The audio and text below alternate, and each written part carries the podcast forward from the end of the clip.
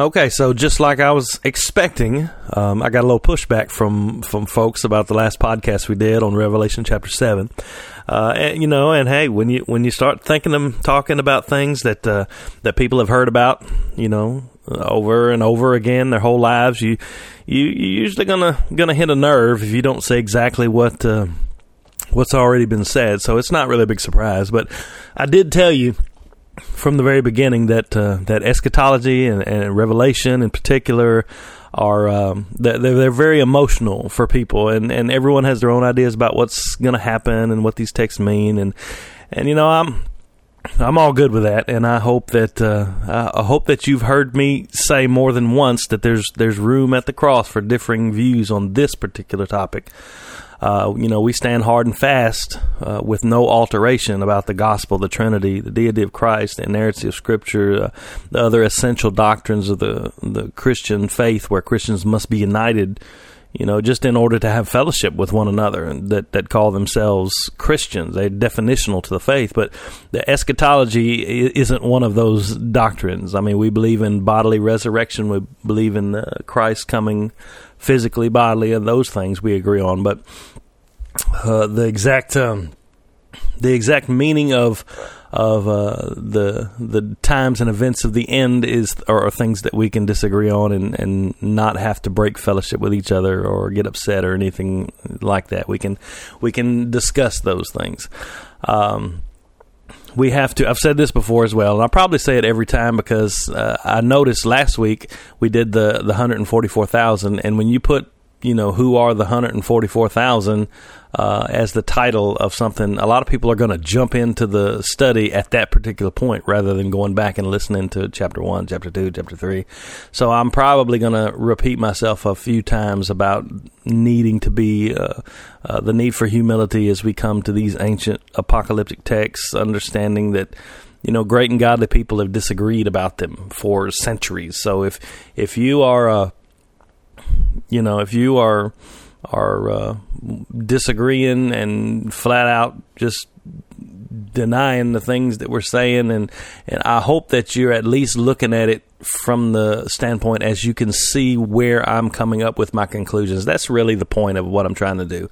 Is not just to tell you, hey, this is what it means, but to give you kind of a, a, a framework of how we understand what it means. That way, you know, if you hold another position, you know, more power to you. Knock yourself out. I'm not going. I'm not going to argue with you, uh, but at least you understand how we come to the the understanding that we have uh, from the context of the Old Testament, the allusions that John's giving from the Old Testament, and the, the historical setting in which he wrote in the first century.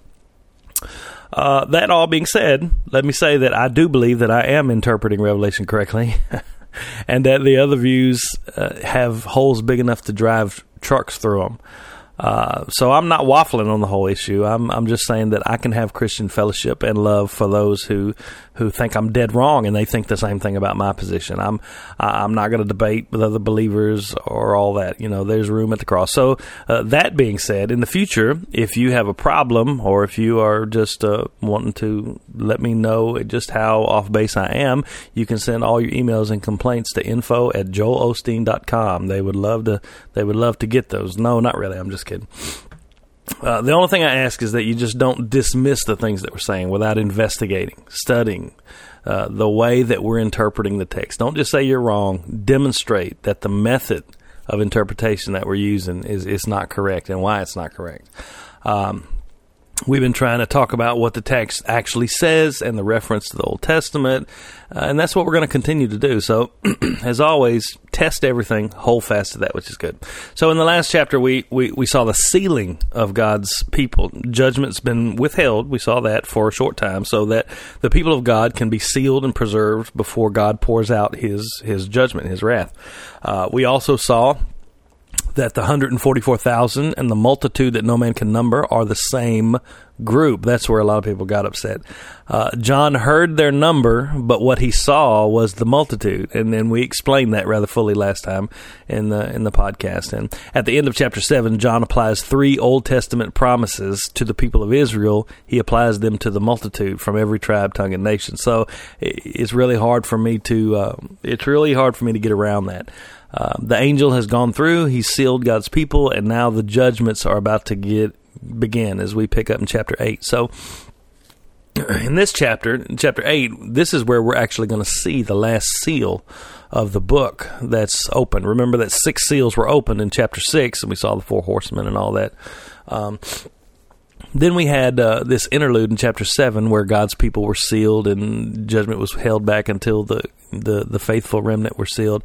Uh, now in the chapter in chapter eight, the seventh seal is about to be opened, and when this seal is broken, the seven trumpets are going to uh, be brought forth. The seven trumpet judgments are going to be poured out. So the the seventh seal really releases the the series of seven trumpet judgments.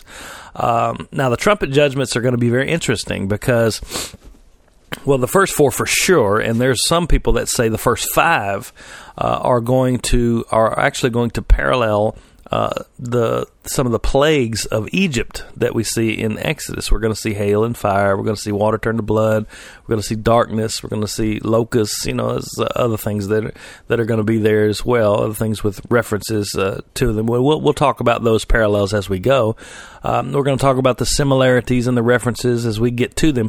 But this in itself is. Um, it's telling as to how we're into uh, as how we're interpreting the book. Um, there's there's only one nation in Scripture that was promised to experience the plagues of Egypt if they refused to keep covenant with God. It was it was Israel herself. In Deuteronomy 28 verses 58 through 60, it says God told Israel through Moses. He said, "If you are not careful to observe all the words of this law which are written in this book, to fear this honored." Uh, an awesome name, the Lord your God, then the Lord will bring extraordinary plagues on you and your descendants, even severe and lasting plagues, and miserable and chronic sickness. He will bring back on you all the diseases of Egypt on which you were afraid, and they will cling to you. And interestingly enough, we're going to see this a few times in this chapter in Revelation 11, verse 8, which we haven't got to yet, but in that chapter, 11, verse, verse 8, John is told that the great city where the Lord was crucified, which is Jerusalem, is spiritually called Sodom and Egypt. Uh, so not only do these trumpet judgments mirror the plagues of Egypt, but uh, actually the city of Jerusalem is called spiritually Egypt in, in Revelation chapter 11, verse 8. Uh, we'll talk more about that later as well. So let's just get into uh, chapter 8, We'll start with verse 1 and 2. It says, When the Lamb broke the seventh seal, seven seals broken here, uh, there was silence in heaven for about a half an hour. And I saw the seven angels who stand before God, and the seven trumpets were given to them.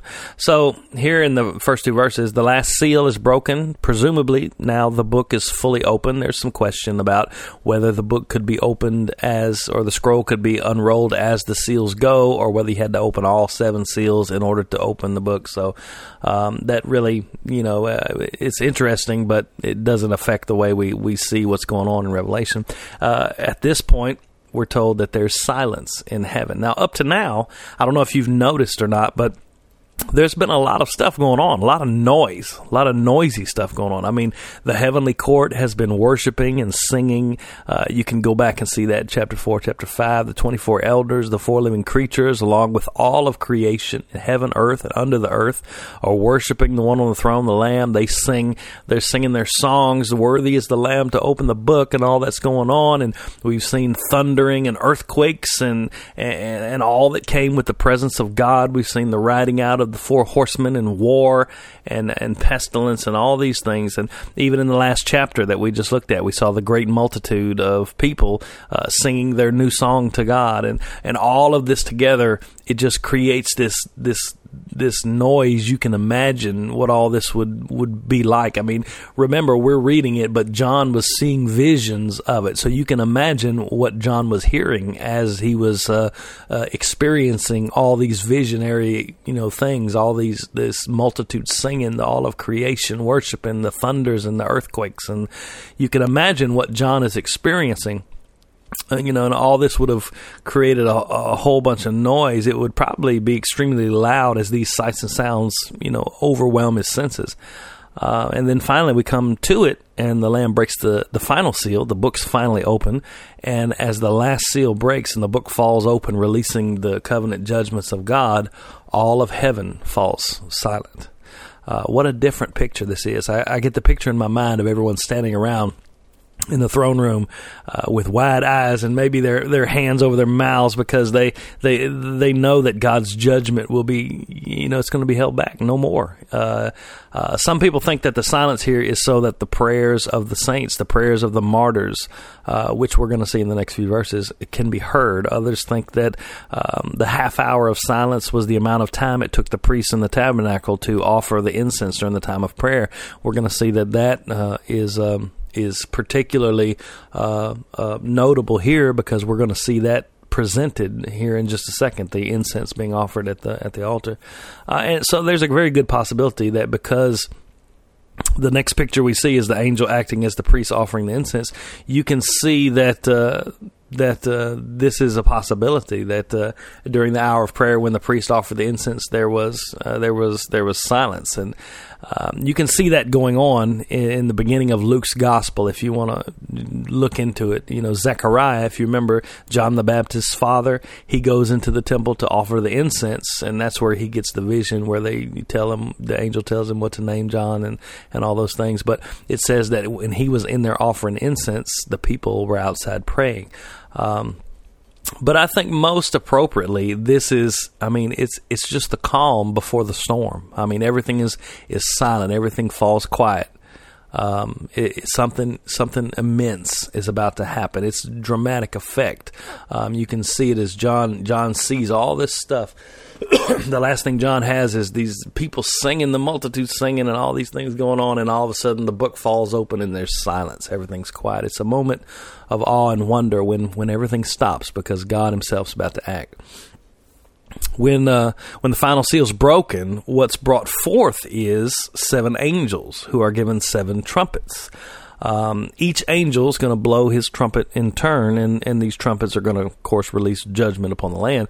Uh, but the idea of seven trumpets really wouldn't be new to someone who is familiar with the, the temple's history, the history of worship in, in ancient Israel. Um, David had seven men blowing trumpets along with many other people doing a, a, lot of other things when he brought the Ark of the Covenant back to the house of God, uh, you know, in Jerusalem. That you can find that in First Chronicles fifteen twenty four, and then. Um, Nehemiah also had seven priests blowing trumpets in, in Nehemiah twelve forty one, um, and so trumpets were used throughout Israel's history. I mean, you can go all the way back to the beginning. They they were used to call the army to assemble for battle. They were used to uh, call the people to assemble before the Lord. Uh, they were used to uh, let the camps of Israel know that they were setting out when in the days of the tabernacle.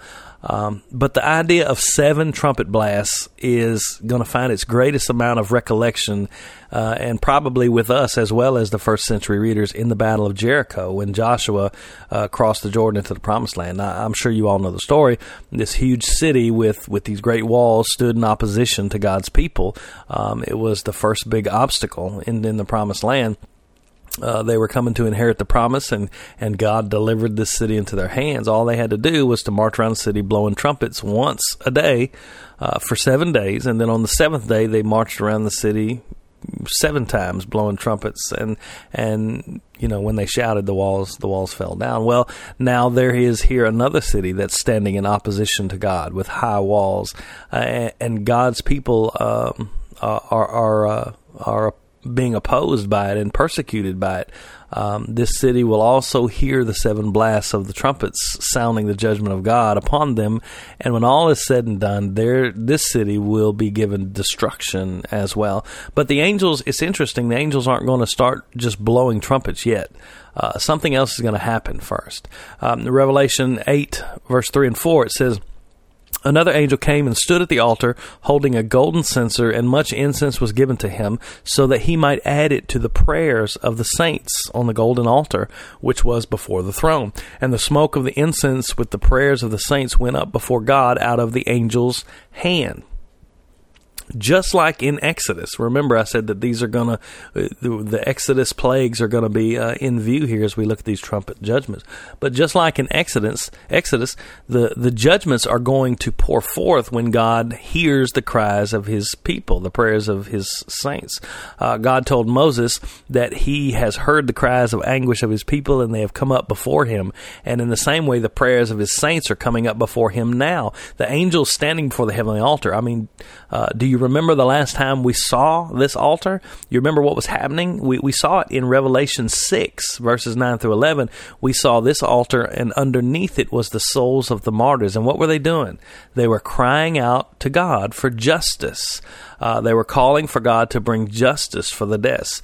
Um, here we see that the angel um, uh, appears holding a golden censer, which is what the priests in the tabernacle offered the, the incense with, and he mixes the incense with uh, these prayers for justice and presents them before God. If you're wondering, it just just occurred to me. If you're wondering why are the people praying um, for justice against Jerusalem, against uh, against uh, um, the old covenant people? If that's a question that you're asking, you probably haven't listened to chapter six. So I would, uh, so I would uh, encourage you to go back and listen to our podcast. We made that plain and clear using text from the the New Testament uh, and even Jesus' own words.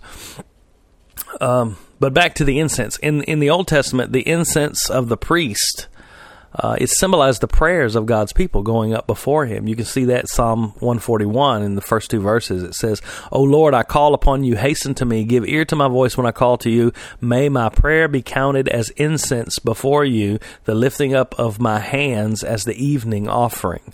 Um, and, and, as well on the Day of Atonement, the high priest offered uh, the incense with the with the burnt offerings. Um, you can see that in Leviticus sixteen twelve.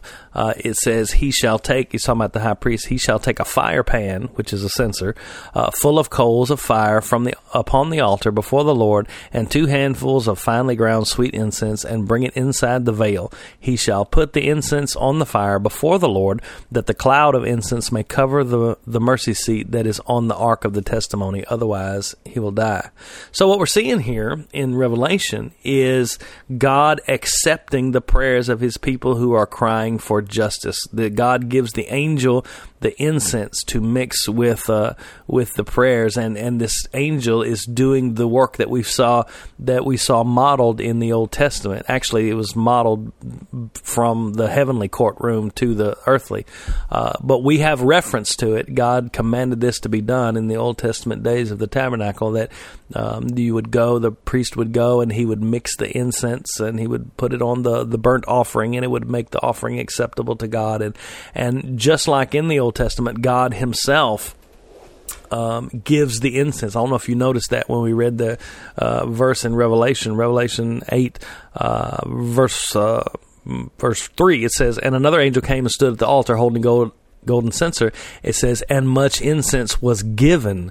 Uh, was given to him. So, just like in the Old Testament, God Himself gave the priests in the Old Testament the precise mixture that they were to use to make the incense and offer before Him, and and they weren't allowed to use the mixture for anything else. But the point here, the point here, if you're getting lost in all this, is that God is the one who makes the the saints' prayers acceptable to Him, and what you see here is uh, the uh, the uh, the acceptance of those prayers. All the way back in chapter six, we saw the the prayers going up before Him, saying, you know, crying out for justice. How long are we going to have to wait? to be uh, to for our deaths to be avenged and all those things, and they're told to wait a little longer. Well, now we have this final this silence in heaven as the seal uh, seal final seal of the book is open, and we have uh, the trumpets uh, the trumpet uh, angels are are standing forth to blow their trumpets, and then finally you see this angel that's coming in the in the um, in the model of the, the high priest of the Old Testament, uh, taking fire from the altar and, uh, and mixing it with incense and mixing those with the prayers of the saints, and they are offered up before God. There, what we're seeing here is that uh, uh, the angel's doing the work of the priest in the heavenly temple. He's offering the prayers and the incense before God, and God's going to answer He's going to answer shortly by bringing justice. And so judgment is coming, and it all starts with fire from the altar of God. It's interesting, this little section, verses 3 through 5. Um, when you think in, in verses 1 and 2, it says the angels come forth with trumpets. You think the next thing that should happen was, okay, now the first angel is going to blow his trumpet. But no, this is stuck right in between there. It's stuck in the middle. That this, this goes on before the first angel blows his trumpet. Uh, the fire from the altar is kindled. The, the incense is mixed with the prayers of those who, who are crying for, for God's justice, and it's offered on the altar. And then we see in verse 5, it says, Then the angel took the censer and filled it with the fire of the altar and threw it to the earth, I would say to the land. And there followed peals of thunder, sounds and flashing flashes of lightning and an earthquake. So the angel offers the incense, right? And then takes fire from the altar, throws it upon the land. The fire on the altar was was a really big deal in the Old Testament. In in Old Testament tabernacle worship, fire uh, the fire on the altar actually came from God Himself. I mean, it wasn't like you could just strike a match or knock two flints together and and light the altar fire. Uh, in, in, regard to the tabernacle, you can read it in Leviticus nine verses twenty three and twenty four. Uh, it says Moses and Aaron went into the tent of meeting when they came out and blessed the people. The glory of the Lord appeared to all the people. Then fire came out from before the Lord and consumed the burnt offering and the portions of fat on the altar. And when people saw it, they shouted and fell on their faces. And the same thing happened when Solomon first commissioned the temple.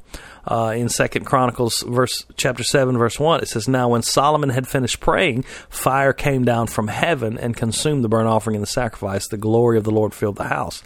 It was the priest's job to keep the fire burning at all times, to uh, perpetually keep that fire burning. But the fire was started initially in both settings, was started by God Himself. The priest was just to keep it going. The priests even carried that fire from place to place in order to start other holy fires. Um, this is the background of what we're seeing here in in heaven. In um, in Leviticus 16, verses 12 and 13, uh, the command is given to the priest. It says, He shall take a censer full of coals of fire from the upon the altar before the Lord, and two handfuls of finely ground sweet incense, and bring it inside the veil.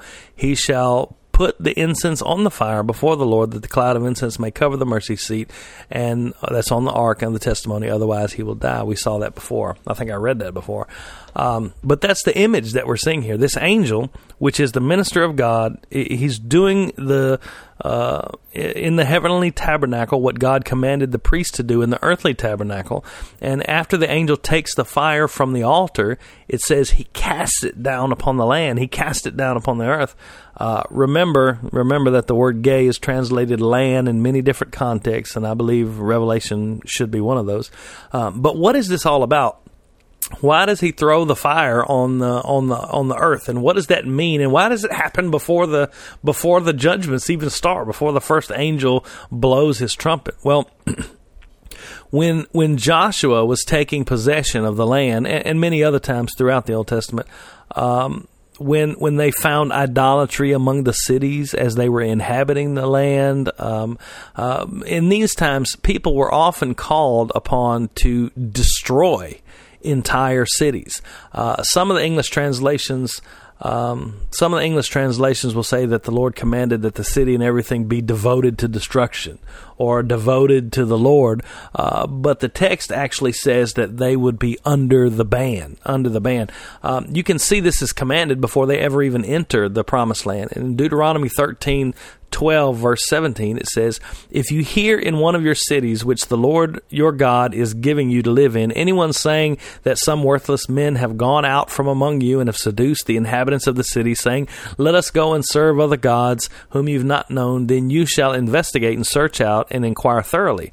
If it's true, and the matter established that this abomination has been done among you, you shall surely strike the inhabitants of that city with the edge of the sword, utterly destroying it, and all that is in it, and its cattle with the edge of the sword. Then you shall gather all its booty into the middle of its open square, and burn the city, and all its booty with fire as a whole burnt offering to the Lord your God, and it shall be a ruin forever. It shall never be re- rebuilt. Nothing from that which is put under the ban shall cling to your hand in order that the Lord, uh, in order that the Lord may turn from his burning anger and show mercy to you and have compassion on you and make you increase just as he swore to your fathers. So, um, several times in the in the Old Testament, they were commanded to place things under the ban, and what that meant was uh, everything that was under the ban. When a city became under the ban, uh, everything was destroyed. They gathered everything into the middle of the city and they burned it. They burned it with fire. Uh, it, everything under the ban was to be off limits to them. Uh, several times in Joshua, things are said to be under the ban, uh, devoted to destruction by fire. Uh, you probably remember Achan in Joshua chapter seven, who actually took some of the valuables from Jericho and he hid them in his in his tent of course, he was found out, and, and when he fa- was found to have these things under the ban, he and his family were killed. Uh, now, when the city was under the ban d- devoted to destruction, the only acceptable way to burn it was with holy fire from the altar. Uh, in Leviticus chapter 10, most of you probably know this story. Two of Aaron's sons are struck dead because they offered strange fire or foreign fire on the altar rather than the holy fire that was started by God. So, what we're seeing here is that fire from the altar is being cast upon another land that is under the ban because of her idolatry. Uh, the land is being offered up to God and devoted to destruction for their rejection of God's covenant and their murder of of his Messiah. Now, I know how that sounds. I know how that sounds to people who've been raised, you know, being taught something else about about the quote unquote holy land. Uh, but in reality, Jesus himself foretold that this fire would rain down. In in Luke twelve forty nine, he said, "I have come to cast fire upon the earth." Uh, I would say land there, and how I wish it were already kindled. Uh, that doesn't sound like quite the meek and mild Jesus that we're used to hearing about. Uh, but perhaps the most persuasive, I hope you're still with me, uh, the most persuasive piece of evidence for me uh, about what this is, this fire from the altar being cast down. Uh, onto onto to demonstrate that Jerusalem herself is now under the ban um, is found in Ezekiel chapter ten. Uh, Ezekiel chapter 10 provides uh, uh, undeniable background to this passage. If you remember from the last time, Revelation 7, the sealing of God's people, um, it was modeled after Ezekiel 9. You remember that, where an angel is told to go throughout the city of Jerusalem and place a mark on those who groan for the sin of the city. Um, the, the, point was that Babylon is coming to destroy the city and God is marking out those that are His. That was the background for Revelation 7, the sealing of the 144,000. Well, the next chapter, Ezekiel chapter 10, starts like this, and it talks about fire being thrown from the altar onto the city. It says in Ezekiel chapter 10, verse 1, it says, Then I looked looked, and behold, in the expanse that was over the heads of the cherubim, something like a sapphire stone, in appearance resembling a throne, appeared above them. We've seen this before. This is the same vision Ezekiel had in Ezekiel 1. It's the same vision that John sees, the heavenly throne room. Um, this is the same throne room that we're seeing in Revelation. And he spoke to the man clothed in linen. This is an angel from, from chapter 9. He said, Enter between the whirling wheels under the cherubim and fill your hands with coals of fire from between the cherubim. That's the between the cherubim is the altar, the mercy seat with a throne of God, and scatter them over the city. So Revelation seven, which we saw last week, and Ezekiel nine both show us the sealing of God's people. Because in, we know that in Ezekiel 9, Babylon's coming to destroy Jerusalem.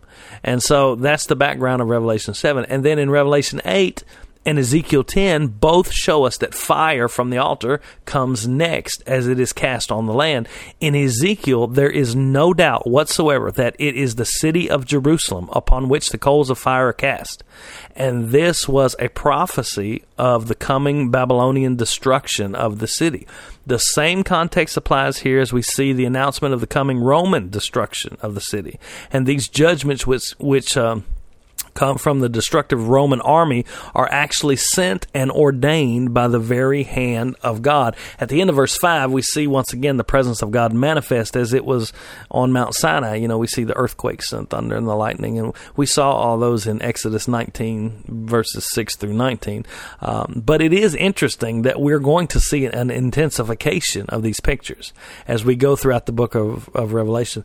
Greg Beale points out that. Um, over through the course of uh, uh, of Revelation, as we look through these things, you're going to see these manifestations uh, uh increase. In let me give you an example. In in chapter four, verse five, we saw lightnings, we saw sounds, we saw thunders, right?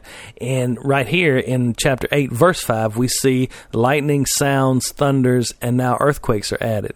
In chapter eleven, verse nineteen, we're going to see lightning, sounds, thunders, earthquakes, and great hail is going to be added. And then in chapter sixteen, verses eighteen through 21, uh, they're going to use we're going to the judgments themselves and the very presence of God Himself are going to loom larger and larger as the end moves moves closer and closer. So all that the the fire from the altar, the the angel quote, priest offering the incense mixed with the prayers of the saints. Um, God has heard the cries of his people just like he did in the Exodus, and he has cast uh, uh, fire from the altar upon the city just like he did in Ezekiel chapter 10, uh, demonstrating that the city is now under the ban and devoted to destruction. There's no turning back. There's no, uh, there's no turning around. There's no, uh, uh, there's no, if they would just do this, I would, whatever. they, the city is now under the ban. It's under the. It's devoted to destruction before the Lord, and the people of God are sealed. Uh, and now the the ban has been placed upon the city itself. And now, after this has been accomplished and completed, the angels will begin to blow their trumpets and release the judgments that uh, that the uh, the martyrs under the altar have been praying for. In verse six, it says. Uh, and the and the seven angels who had the seven trumpets prepared themselves to sound them. So here we go. Uh, let's look at the first first trumpet. Verse seven says, "The first sounded, and there came hail and fire mixed with blood, and they were thrown to the earth, to the land." And a third of the land was burned up, and a third of the trees were burned up, and all the green grass was burned up. So the first judgment we have is hail and fire mixed with blood thrown upon the land. Uh, if you know the Exodus story or have ever seen the Ten Commandments movie, uh, you know that this is one of the plagues that came upon Egypt for refusing to let his people go. Um, in Exodus 9, verses 24 through 25, it says, So there was hail and fire, flashing continually. In the midst of the hail, very severe, such as had not been seen in the land of Egypt since it became a nation. The hail struck all that was in the field through all uh, through all the land of Egypt, both man and beast. The hail also struck every plant of the field and shattered every tree of the field. So in both the Exodus story and here in Revelation, we have hail and fire that destroys the vegetation of the land. Here in Revelation, uh, the judgments, I hope you've noticed that they have intensified. No longer are we talking about one fourth of the land, now we're talking about one third of the land. So you can see that the hail and the fire in in uh, Egypt uh, primarily uh, it says it killed both man and beast, and that's where the blood mingled with hail and fire in Revelation comes from. But it was hail mixed with fire that destroyed the vegetation, the green grass, the trees, all the things around, and we see that same thing here in uh, same thing here in in in Revelation. Uh, if you have ever seen pictures, or if you've ever been to the Holy Land, the quote unquote Holy Land, you probably recognize, you know, the in most places uh, the dusty, barren landscape. But it hasn't always been that way. Uh, when the Romans came, they destroyed everything. Um, in Josephus' Wars of the Jews, uh, Book Three, Section Four. Paragraph 1.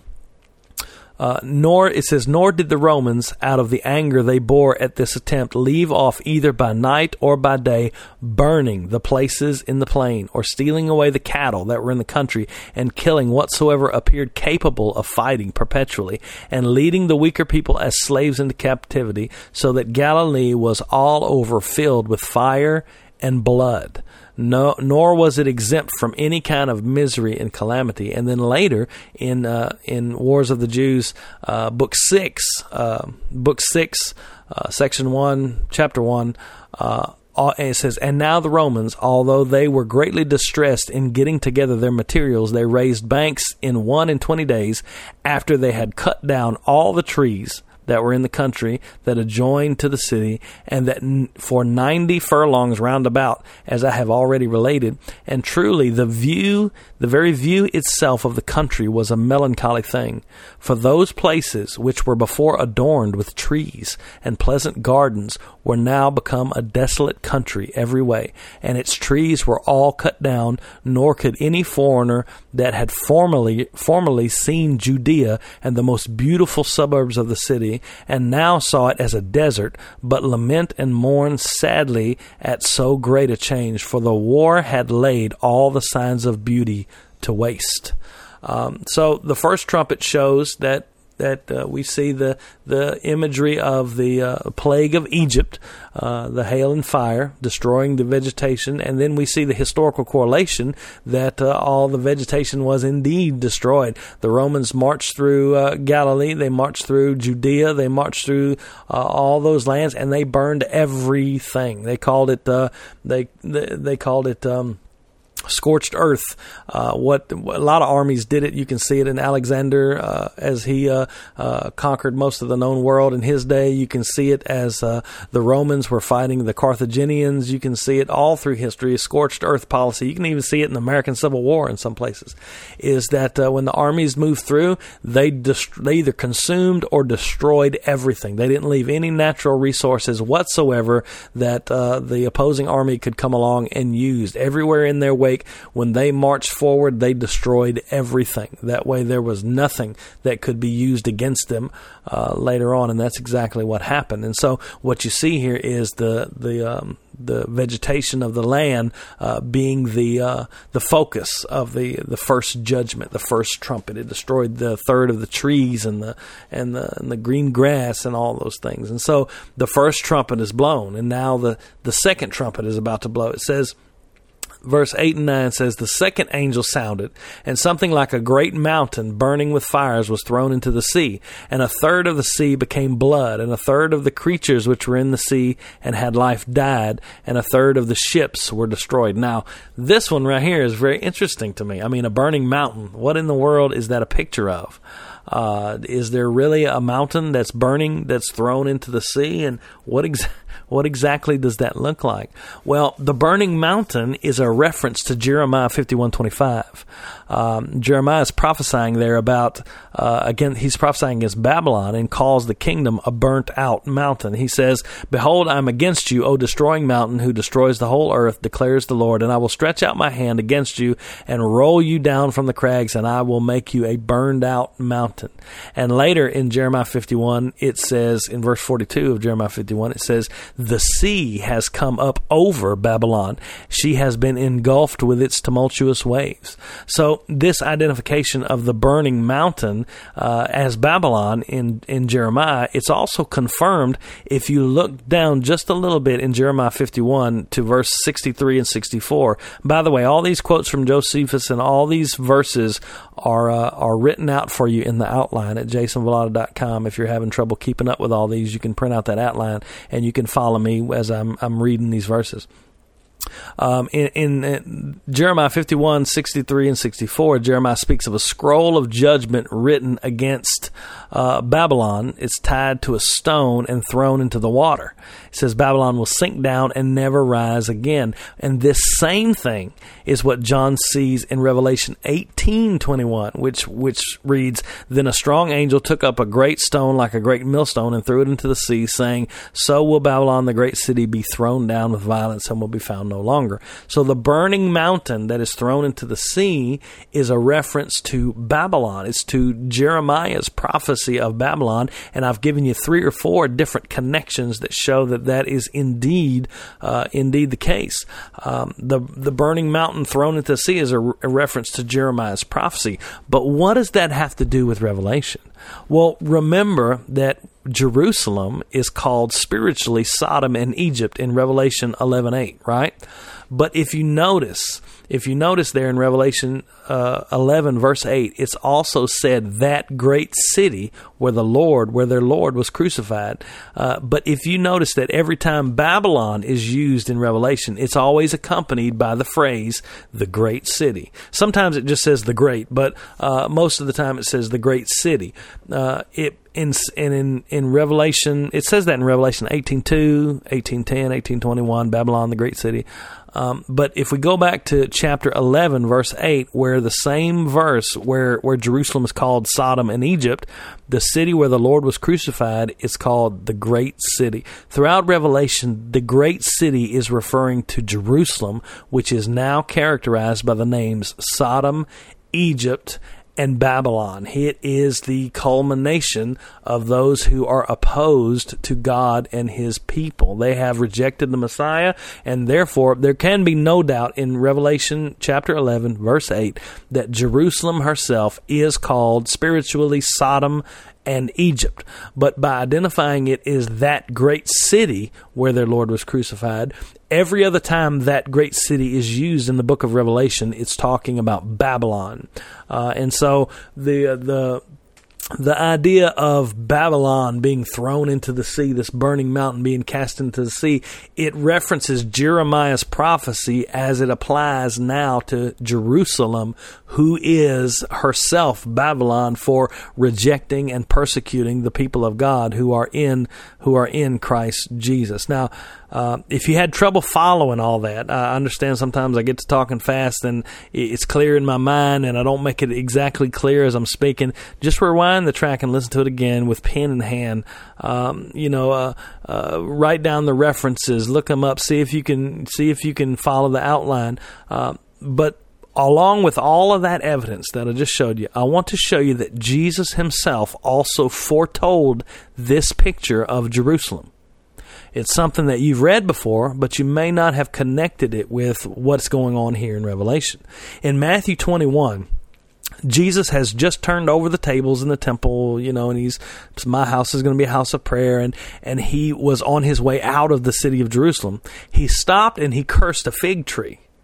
And when the disciples remarked about about it, Jesus said, uh, it says in, in verse 21, and Jesus answered, this is Matthew 21 21. Jesus answered and said to them, Truly I say to you, if you have faith and do not doubt, you will not only do what is done to the fig tree, but even if you say to this mountain, Be taken up and cast into the sea, it will happen and all things you ask in prayer, believing you will receive. That's Matthew 21, 21 through 22. You ever wondered who it was that prayed for the mountain to be cast up and thrown into the sea? I mean, have you ever prayed that way? Have you ever known anybody that has prayed that way and a mountain actually uh, physically moved and was thrown into the sea? You know, it's puzzled so many people, and we've taken it to mean, and it does mean, you know, that uh, that anything's possible if you pray and, and trust in Christ and trust in God. I, I got that. I don't have any problem with that application whatsoever. And uh, not only have I heard many sermons about it using this text, I've I've preached many, uh, so I don't have any problem about that. But notice the word "this" in Jesus' statement. He says, he says, they were marveling because he cursed the fig tree. And he said, "You'll never bear fruit again." Of course, we know from other texts that that was a symbol of Jerusalem, uh, never bearing fruit again. Uh, but he says, he says, he says that they marveled at this. He says, "If you have faith and don't doubt, you'll not only be able to do this." He said, "But even if you say to this mountain." Not the mountain or a mountain, but this mountain. What mountain was he standing on when he said that? He was standing on the mountain of Jerusalem. He was coming from the city. He was coming from the turning over of the tables. Have you ever have you ever wondered about this this saying? Have you ever thought about it? I mean, probably not, but Jesus here says that they will pray for it and it will happen. Pray for this mountain, the mountain they're standing on, to be thrown into the sea. Well, when are they going to pray for this mountain to be thrown into the sea? In Revelation chapter 8, what happens? What happens? The angel comes with the censer and he mixes it with what? The prayers of the saints. In chapter 6, they're praying for justice. Uh, the prayers of the saints go forth. The trumpets in Revelation 8 do not begin blowing until what happens? The prayers of the martyrs beneath the altar went up before God. But But uh, so what we see here is that not only do we see the Old Testament reference. Uh, not only do we see the Old Testament reference to uh, Jeremiah's prophecy of um, of Babylon being destroyed, and we connect that with Revelation's uh, um, revealing to us that Jerusalem is now spiritually Babylon and Sodom and Egypt.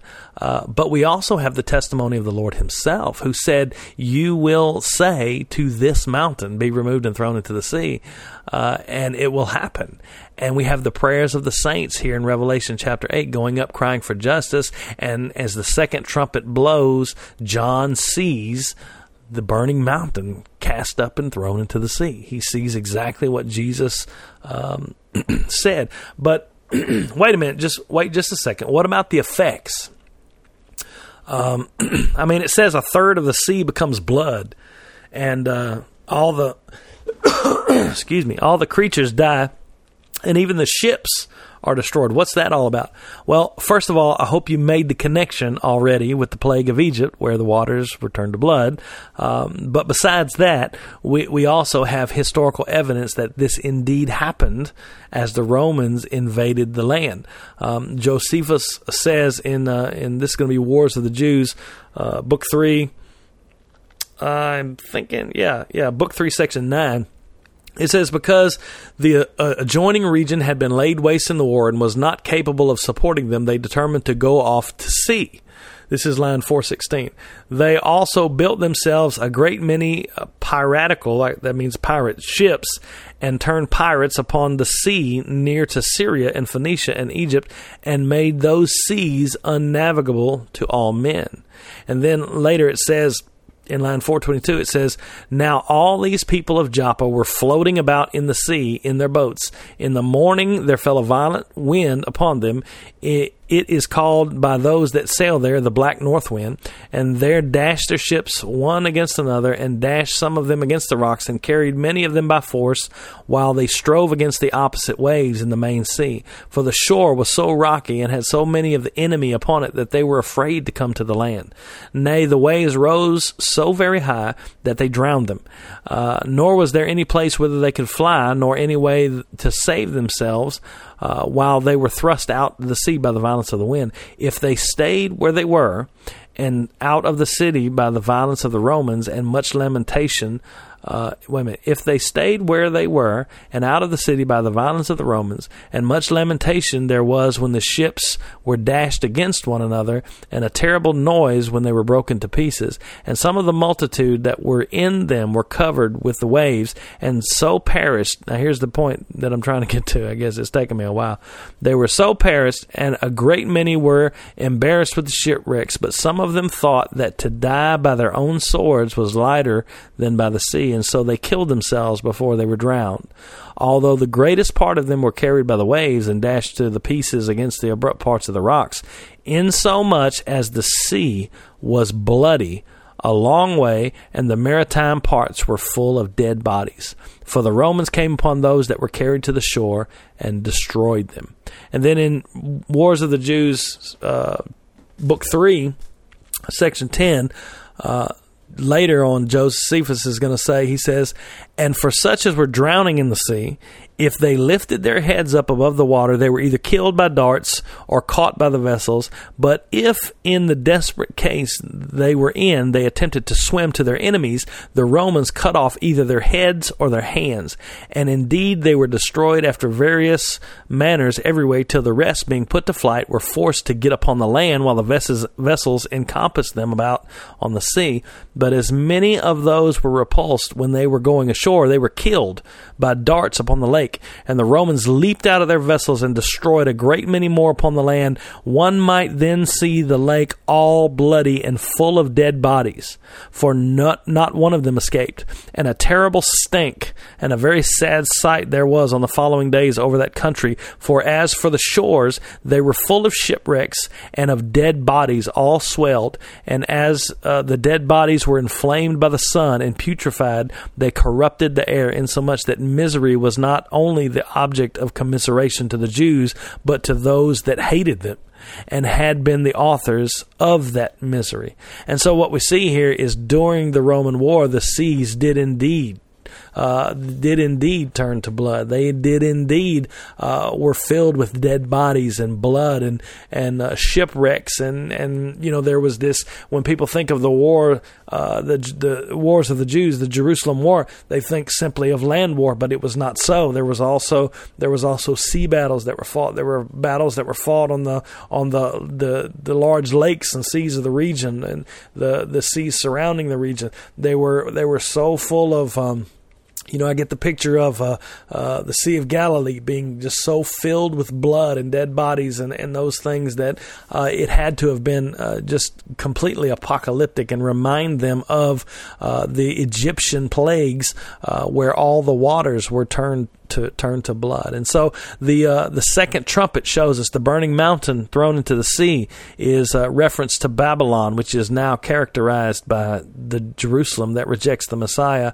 And this uh, uh, when this rejection goes forth, the Romans are going to come and they're going to destroy the the city of Jerusalem just like the Babylonians did in Ezekiel.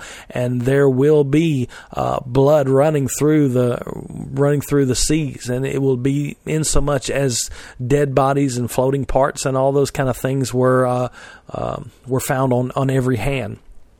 Uh, two more judgments before uh, before this chapter ends. Uh, the third trumpet sounds. Revelation eight verses 10 through 11. The third angel sounded, and a great star fell from heaven, burning like a torch, and it fell on a third of the rivers and on the springs of water. The name of the star is called Wormwood. And a third of the waters became wormwood, and men died from the waters because they were made bitter. Now, here we have some disagreement about what this falling star actually is. Uh, just like the burning mountain before it, uh, here we see the burning star falling from falling from heaven. Some people see this as another picture of the kingdom of Jerusalem, you know, which is seen as Babylon being destroyed.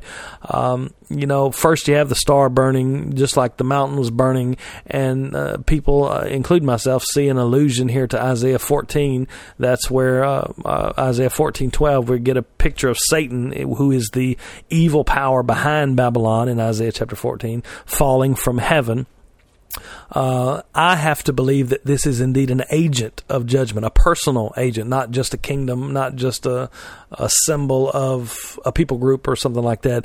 Uh, it could very well be Satan himself. We're not explicitly told, uh, but especially if you see Isaiah fourteen twelve being referenced, which you know the the how you have fallen from heaven, O star of them. You know, it's the same the same language. But I know for sure that this star that falls from heaven is personal, uh, because we're going to see in Revelation nine one, we're going to see that the star is called Him uh, and the key to the bottomless pit will be given to him.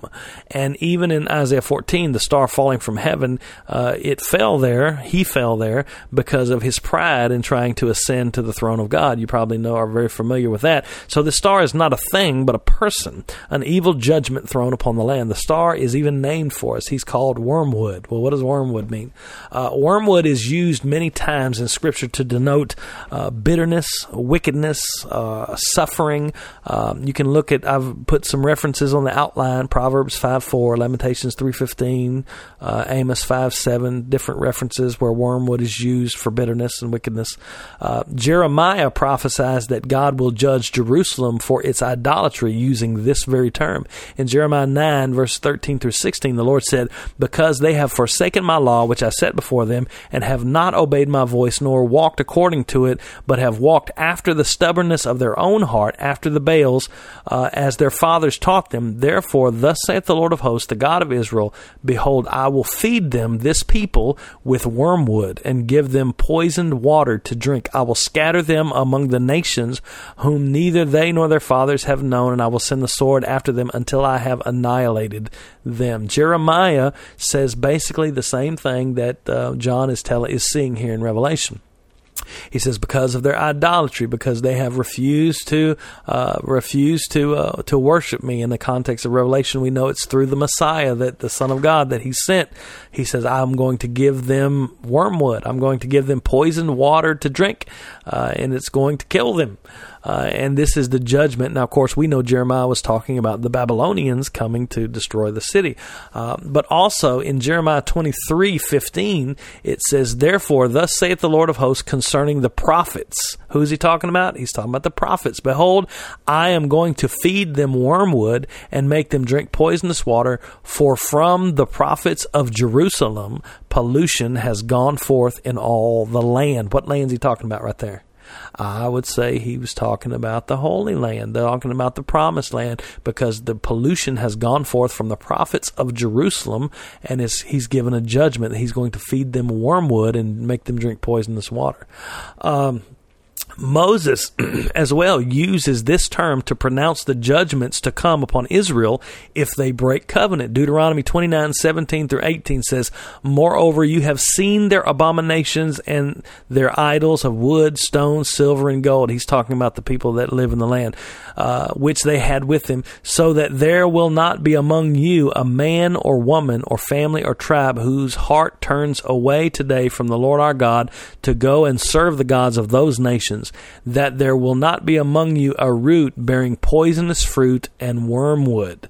Uh, and so these are judgments that are are um, prophesied to be upon Jerusalem, prophesied to be on the people of God themselves for idolatry.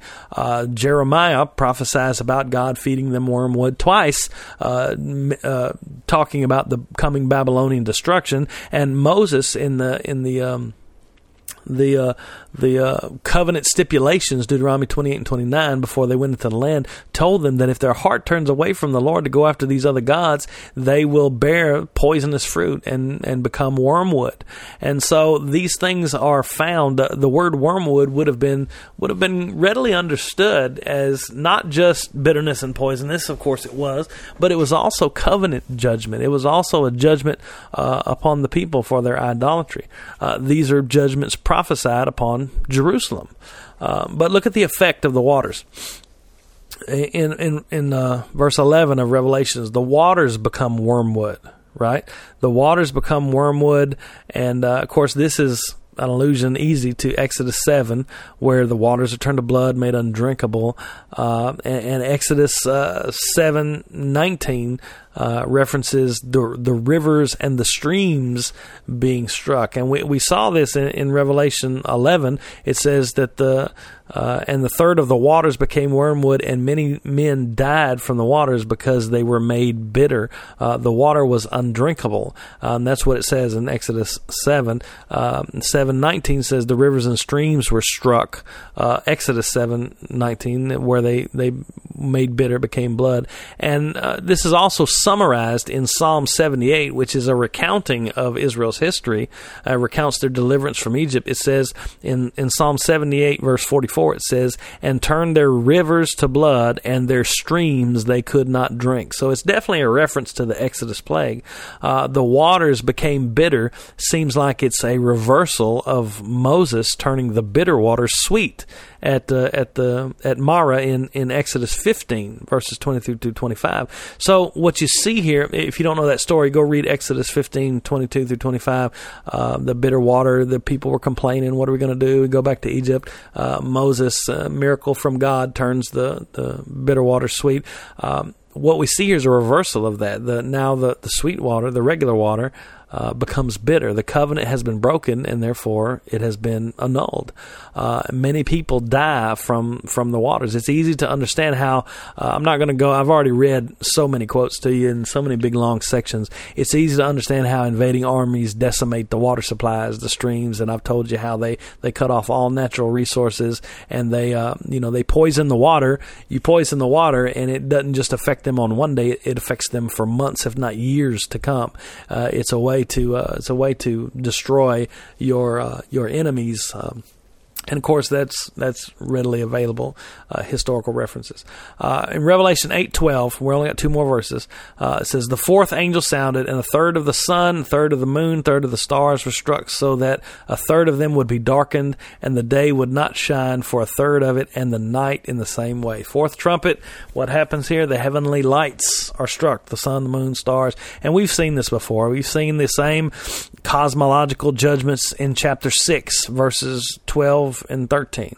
Uh, we've seen that there it wasn't, you know, if one star, if one star falls to the earth, that's it. I mean, the star hits the earth and we're, we're all done for. So we go back to the Old Testament and we see this apocalyptic language when, when you, uh, when you see the destruction of cities over and over again. Go back to chapter six and listen to that podcast.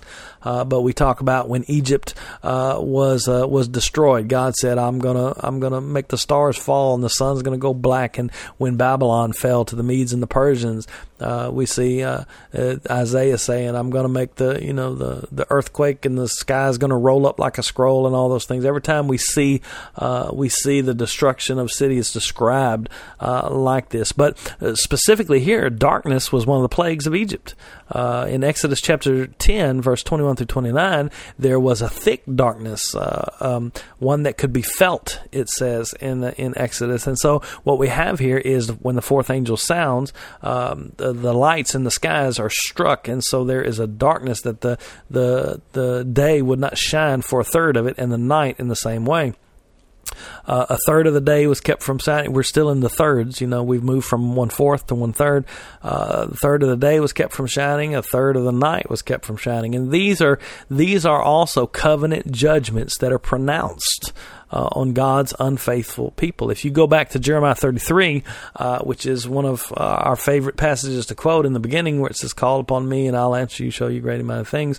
But if you look down in verse 19 through 21, it says, The word of the Lord came to Jeremiah, saying, Thus saith the Lord, if you can break my covenant for the day and my covenant for the night, so that day and night will not be at their appointed time, then my covenant may also be broken with David, my servant, so that he will not have a son to reign on his throne, and with the Levitical priests, my ministers. And so he says, Look, you break my covenant in the day and break my covenant in the night. He said, uh, I'm going to make it so that the day and the night will not be at their appointed time. That's what it says in Jeremiah 33. Um, uh, 19 and 20. And so that's exactly what you see here. It says a third of the day was kept from shining, a third of the night was kept from shining.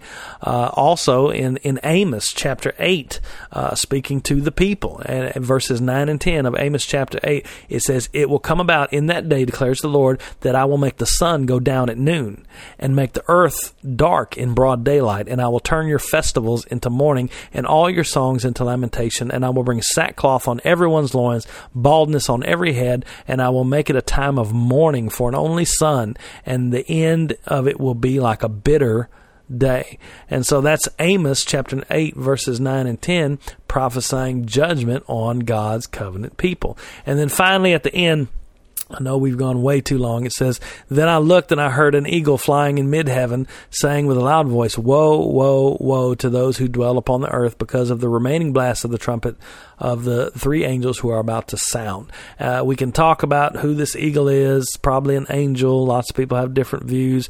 Uh, we can talk about the fact that he gives a threefold woe, uh, which uh, anything, any time in the Old Testament something's given three times, it's uh, largely emphasized. But the point of the verse is simple. It's easy to understand. He's warning them. He's warning them, the people of the land. You know, um, there's three more to come, and those three uh, are what we're going to see that's going to be picked up in in uh, in chapter nine.